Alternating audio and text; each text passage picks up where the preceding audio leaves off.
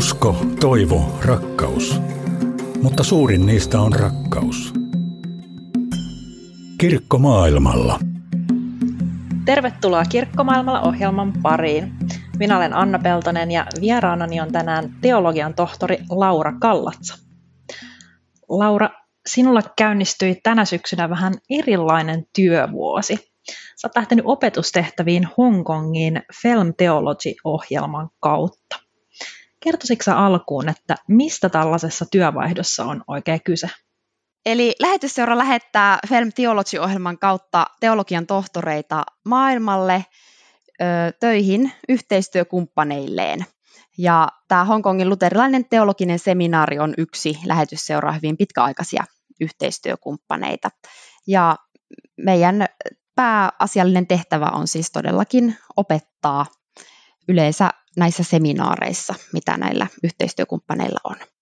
Miten sä itse päädyit hakemaan mukaan tähän ohjelmaan? No tämä on hyvin pitkä tarina oikeastaan, että mä oon tiennyt jo ihan niin kuin teini-ikäisestä asti, että mä haluan isona lähetystyöhön. Ja sitten kaikkea muuta tapahtui elämässä ja tässä meni nyt aika kauan ennen kuin sitten tänne päädyin, mutta ehkä silloin kun kuulin ensimmäistä kertaa tästä Film Theology-ohjelmasta, että tällainen on lähetysseurassa alkamassa, niin muistan jo silloin ajatelleeni, että no tämä voisi olla mulle se reitti. En ollut silloin vielä siis itse tohtori, mutta olin tekemässä väitöskirjaa. No sitten oikeastaan tämä haave sai jotenkin semmoista konkretiaa alleen, kun ö, hyvä kollegani Joensuusta, Harri Koskela, oli täällä Hongkongissa samaisella seminaarilla opettamassa käytännöllistä teologiaa ja Harrin kanssa olin yhteyksissä ja, ja kuulin häneltä sitten paljon, paljon tarinoita täältä Hongkongista ja, ja silloinkin ehkä se vielä tuntuu jotenkin semmoista aika kaukaiselta ja sellaiselta, että no noinkohan minusta olisi lähtemään. Mutta sitten tämä paikka tuli auki, niin silloin sitten itse olin jotenkin omassa työelämässäni ja omalla urallani siinä vaiheessa, että, että tuntuu, että nyt jos koskaan on sopiva aika lähteä. Työskentelet siis siellä Hongkongin luterilaisella teologisella seminaarilla opettajana ja tutkijana. Mitä sä voisit kertoa tästä oppilaitoksesta ja sen opiskelijoista? Tämä LTS on yksi Aasian korkeatasoisempia teologisia seminaareja. Ja vaikka tämä on todellakin luterilainen seminaari, niin tämä on hyvin ekumeeninen, eli täällä on paljon muitakin kuin luterilaisia, erityisesti baptisteja ja metodisteja ja, ja on muistakin kirkkokunnista. Lisäksi tämä on hyvin kansainvälinen seminaari, eli hongkongilaisten lisäksi täällä on opiskelijoita monista Aasian maista, erityisesti Kaakkois-Aasian maista, eli varsin tämmöistä ekumeenista ja kansainvälistä on on täällä kyllä elämä. Varmasti tulee monta eri kulttuuria sitten tutuiksi. Nimenomaan, eli e, tämä ei ole ollenkaan sitä, että tutustuu vain Kiinaan tai Hongkongiin, vaan tuntuu, että on oppinut kyllä niin monesta eri Aasian kulttuurista jo nyt muutaman kuukauden aikana. Sä opetat siellä käytännöllistä teologiaa. Niin millaisiin teemoihin sun oppitunneilla sit esimerkiksi pureudutaan? Joo, täällä käytännöllisen teologian opetus painottuu aika vahvasti sieluhoidon opetukseen. Mulla on kaksi kurssia nyt syyslukukaudella. Toinen on puhtaasti sielunhoidon kurssi, Grief Counseling, jossa me tutustutaan siihen, että millaista sieluhoidollista auttamista surevat ihmiset tarvitsee.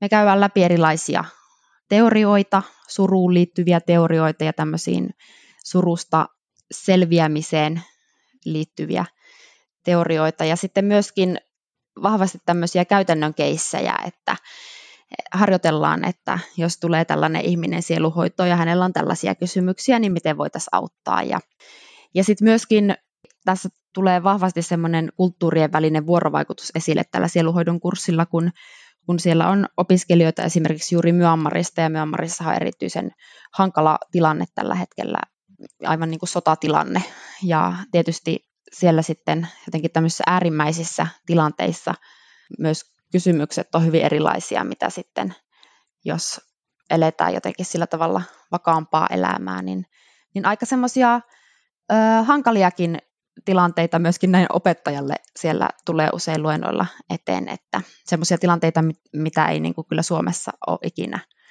kohdannut yliopistossa opettaessaan. Ja sitten toinen kurssi, mulla on semmoinen Family and Parenting kurssi nyt tänä syksynä, ja mä oon tutkinut erityisesti perheelämän teemoja, avioliittoteologiaa ja muutenkin perheteemoja. Ja tämä on ehkä semmoinen yhdistelmä tämmöistä perhesosiologiaa ja sieluhoitoa ja ehkä osin myöskin raamatun tutkimusta. Eli aika tämmöinen monipuolinen kurssi, jolla käsitellään erilaisia perheelämän teemoja ja tässäkin tulee tämmöiset kulttuurierot kyllä hyvin vahvasti esille. Ja sanon monesti luennon päätteeksi opiskelijoille, että kiitos kun opetitte minua taas niin hyvin. Ja sitten opiskelijat nauraa ja sanoo, että ei kun sinä opetit meitä. Mutta se on kyllä hyvin tämmöistä vastavuorosta. Olisiko sulla jakaa jotain esimerkkiä keskusteluista, jossa kulttuurierot olisi näkynyt jotenkin erityisen vahvasti ja jotka olisi ehkä saanut sussa aikaa jotain uusia oivalluksia? Sieluhoidon luennolla yksi hongkongilainen opiskelija kysyi, että mitä tulisi tehdä, että jos, jos ihminen tulee sieluhoitoon, mutta sieluhoitajalla ei just sillä hetkellä ole aikaa tälle ihmiselle. Ja sitten oman ymmärrykseni mukaan minä siinä selitin pitkästi, että miten tässä tulisi toimia sillä tavalla, että ihminen kokisi, että hänet kohdataan siinä tilanteessa, mutta sitten, että tulee sitten myöhemmin autetuksi hieman paremmalla ajalla.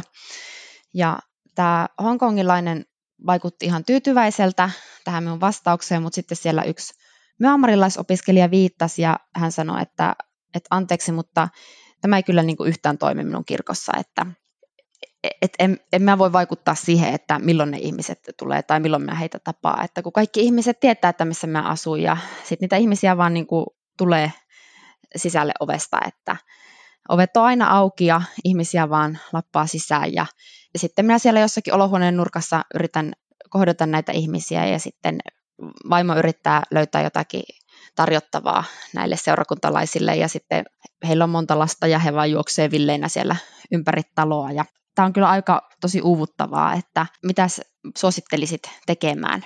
Ja sitten mä katsoin sitä opiskelijaa, että, että mitä ihmettä ja, ja sitten ensimmäisenä, mitä mulle tuli mieleen, niin oli, että, että lukit sen nyt välillä ovi hyvä mies. Ja sitten kaikki alkoi nauraa ihan hirveästi ja siitä tuli jotenkin semmoinen ha- hauska juttu ja myöskin tietysti aina kun löytää, löytää jotakin semmoista, jolle voi yhdessä nauraa, niin totta kai se sitten jotenkin lisää semmoista lämpöistä tunnetta siellä luokassa. Ja, ja todellakin niin kuin ehkä oma näkökulma ja myöskin näiden hongkongilaisten näkökulma oli ehkä se, että no sieluhoitoon tullaan, kun varataan aika sinne ja, ja sitten se, sinne tullaan. Ja joskus voi olla, että joku pysäyttää vaikka papin kaupassa ja tulee kertomaan, että näin minulla kuoli mummo tai näin poispäin ja sitten siinä voidaan jutella, mutta että ehkä sitten voidaan paremmalla ajalla jutella jossakin sieluhoitoon tarkoitetussa tilassa ja paikassa, mutta sitten että aina se ei toimikaan ihan kaikissa kulttuureissa tällä tavalla, ja niin kuin just vaikka täällä Myanmarissa, että jo ajatus siitä, että jollekin voisi varata ajan tapaamista varten, niin oli niin kuin aivan semmoinen pöyristyttävää, että ei, ei noin tehdä, että kun niitä ihmisiä vaan niin kuin tulee ovesta sisälle, että ei sille maha mitään, ja että ei, se olisi todella loukkaavaa niin kuin lukita se ovi. Kirkko maailmalla. Teologian opettaja ja tutkija Laura Kallatsa kertoo pohtineensa ja jopa kyseenalaistaneensa omaa rooliaan länsimaalaisena opettajana aasialaisessa ympäristössä.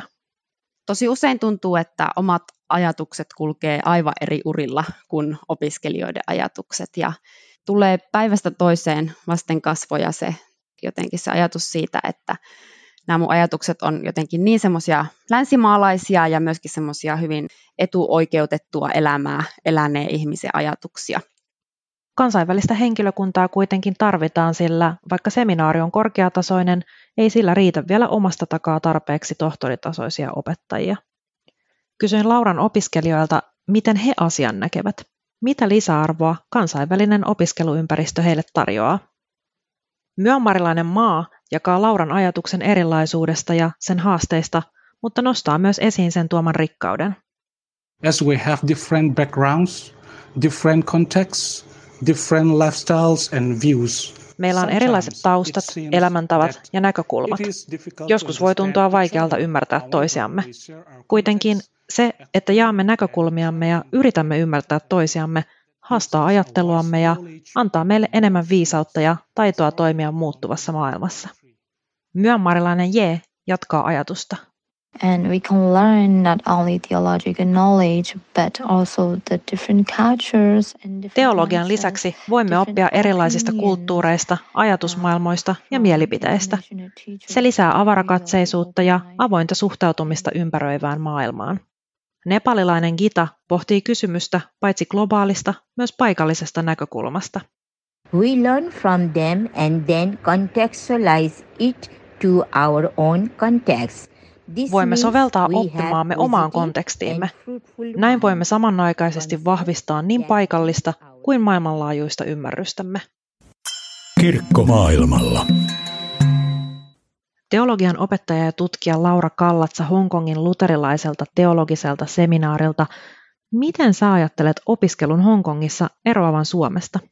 Kyllä se eroaa useallakin eri tavalla. Ehkä nyt mitä ensimmäisenä tulee mieleen, niin on moni opiskelija ottaa opinnot ihan todella tosissaan. Siis toki Suomessakin yliopistossa moni opiskelija ottaa opinnot tosissaan, mutta täällä ehkä jotenkin niin kuin vielä tuntuu, että monella on tosi kova motivaatio, mutta myöskin tosi kovat paineet, että täytyy suoriutua hyvin ja, ja jos on vaikka saanut stipendi omalta kirkoltaan, että he on lähettänyt tänne opiskelemaan, niin, niin on jotenkin se tosi kova semmoinen velvollisuuden tunto ja paine, että täytyy suoriutua hyvin. Ja ehkä se myöskin täällä on kyllä niin kova se työn tekemisen kulttuuri, että ei nämä opiskelijat niin kuin ainakaan mitenkään helpolla täällä pääse. Sitten toinen asia, mikä tulee mieleen, niin on tämmöinen yhteisöllisyys. Tämä on todella paljon yhteisöllisempää kuin Suomessa. Suomessa, vaikka saatoin opettaa joitakin opiskelijoita niin kuin useita kursseja ja useana eri lukuvuonna, niin eihän heihin sillä tavalla tutustunut, mitä täällä on sitten tutustunut opiskelijoihin nyt jo ihan muutaman kuukauden aikana. Ja se johtuu siitä, että Suomessa ollaan kyllä tosi niin semmoisia individualisteja, ja sen on ymmärtänyt oikeasti vasta täällä, että kuinka hirveän yksilökeskeinen kulttuuri Suomessa on. Ja täällä sitten esimerkiksi lounaat syödään aina opiskelijoiden kanssa yhdessä samojen pöytien ääressä, eli joka päivä siellä tavataan ja keskustellaan lounailla niitä näitä. Ja se on mielenkiintoista, että vaikka toisaalta täällä opettaja on huomattavasti suurempi auktoriteetti, mitä Suomessa, niin silti kuitenkin niin kuin täällä sit ne opiskelijoiden ja opettajien välit on huomattavasti läheisemmät. Ja sitten myöskin semmoinen mielenkiintoinen piirre täällä on, että, että kulttuuriin kuuluu tämmöinen family-kulttuuri, eli esimerkiksi seminaarilla meillä kaikilla on omat familit, eli perheet, seminaariperheet, ja minun perheeseen kuuluu lisäkseni seitsemän opiskelijaa ja, ja sitten kaksi saksalaisprofessoria ja meillä on sitten tämmöinen kymmenen hengen oma seminaariperhe. Mä luulen, että se, se tuo turvaa monelle opiskelijalle, jotka on lähtenyt kotimaastaan tänne Hongkongiin opiskelemaan ja toki myöskin sitten näille paikallisille opiskelijoille, niin se lisää sitä yhteisöllisyyttä. Mä oon ymmärtänyt, että siellä seminaarilla myös opiskelijoiden hengelliseen hyvinvointiin kiinnitetään paljon huomiota erilaisilla yhteisillä toimilla, niin kertoisitko tästä jotain? Joo, meillä on joka aamu maanantaista torstaihin aamuhartaus kello 10 ja sinne kyllä kokoontuu oikeastaan kaikki, jotka seminaarilla on. Ja lisäksi sitten opiskelijoilla on joinakin iltoina iltahartauksia. Ne sitten pyörittää niitä iltahartauksia niin kuin itse opiskelijavetoisesti. Aamuhartaudet taas on sitten enimmäkseen semmoisia, että opettajat johtaa niitä. Sitten kerran kuukaudessa on ehtoollinen, oikeastaan ihan semmoinen ehtoollisjumalan palvelus. Ja sitten on myöskin välillä semmoista, että saatetaan mennä sunnuntaina kirkkoon yhdessä vaikkapa familin kanssa tai sitten jollain muulla porukalla ja sitten voi olla, että kirkon jälkeen mennään sitten vaikka syömään tai näin. Eli se on myöskin tietysti hyvin suuri ero tähän suomalaiseen yliopistomaailmaan, että täällä tämä hengellisyys on kyllä koko ajan niin kuin läsnä ihan kaikessa. Ja on myöskin aika semmoista ö, luontevaa puhua opiskelijoiden kanssa myöskin hengellisistä asioista. Kiitos, että kuuntelit tämänkertaisen Kirkkomaailmalla ohjelman. Minä olen Anna Peltonen. Kuullaan lopuksi äänimaisemaa Hongkongin luterilaisen teologisen seminaarin aamu Jumalan palveluksesta.